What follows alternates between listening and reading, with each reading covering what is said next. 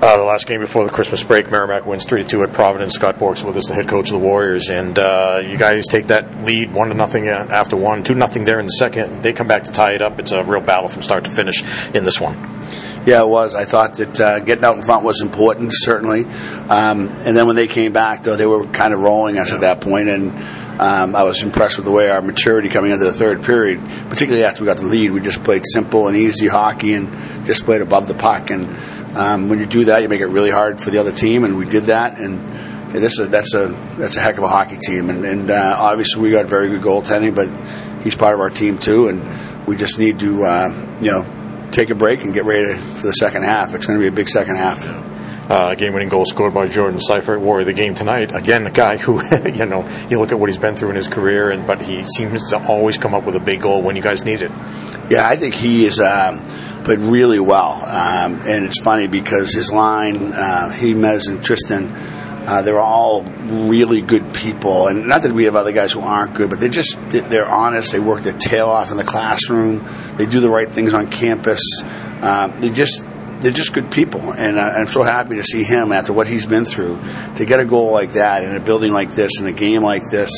That's a lot of fun because it's been a, it's been a struggle. Like you know, you, we obviously know about his injuries, but then last year he he got injured his first time with a team that wasn't very good, and he came back to a team last year that was better, and he you know had tough trouble getting ice time.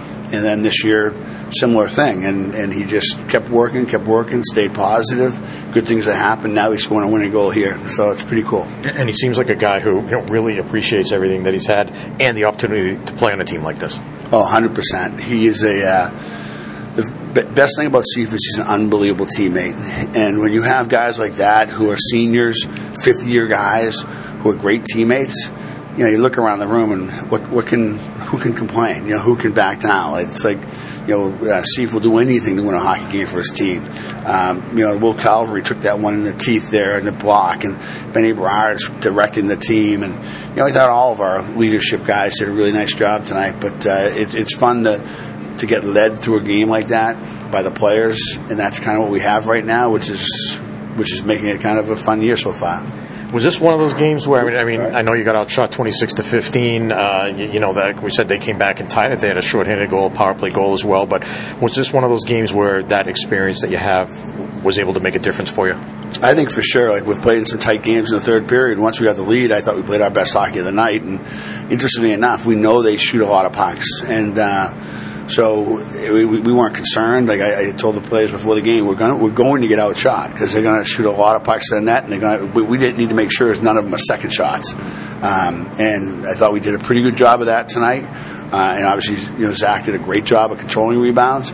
But that was a key for us. I think not giving them second chances um, was important. Um, but I couldn't have been more impressed with their team. It was a scary team at times, uh, but it was great to get the W you're in that second period there. It's a one nothing game. Uh, you know they're on the power play. It seems like the momentum is going their way, and then Ryan Leibold comes down. You know forces a, a turnover behind the net and, and is able, able to put it in. Big goal at that point in the game huge goal for us, you know, and, and really another young you know, young man who deserved to get rewarded. He's played through a lot and uh, and continues to play through it and made a huge impact in this game. And you know, we got out two nothing, and I thought we up until that point I thought it was an even very even game, and then we kind of took our foot off the gas we started playing a lot slower. I thought we played a lot of uh, more individual, and that's what led them back into the game. Uh, and then, you know, in the third, I thought we did a nice job of just doing the right things for each other, and then good things happened. Uh, three and zero oh during the stretch on the road against three pretty good teams. Three very good teams, you know, three very good teams, and um, I think it's the key for our team is just taking one at a time. And you know, if, when I looked at that myself and saw what our next last four games of the first half was, I was took a deep breath and said, you know, now we're going to really find out if we are any good. And um, I think we found out we were pretty good, and and, and that's uh, really fun for our team. And I think we go on break, a break which is very very needed, both mentally and physically for this group and, and for our staff. Um, and then hopefully we come back and we have four non-league games and get our game back to where it is right now and get ready for a fun second half. But as you know, the league is so tight. You know, we could uh, we have to play really well the rest of the way. We know that. You're halfway through the season at this point, uh, almost exactly halfway through the Hockey season, halfway through overall. Uh, 17 games, 13 and four, nine and two in the league. The 13 and four record is you know nothing's been done like that by this program since they've been in Hockey East back in 1989. I mean, is that something that you've had a chance at all to think about and, and uh, you know maybe you know appreciate and, and the players to enjoy while realizing that there's still half the season to go? You know, it's funny. Someone asked me that question the other day, and I said, you know, I not really. Like I, I, think in Hockey East as a coach, and I've learned this the hard way. If you um, focus on the overall, you're going to get overwhelmed because there's a lot of good teams, there's a lot of tough games. So we legitimately focus just on that next game. Um, and you know, we went we went down to UConn and played that game. Took some time. Went to UMass, took a day off, came down here.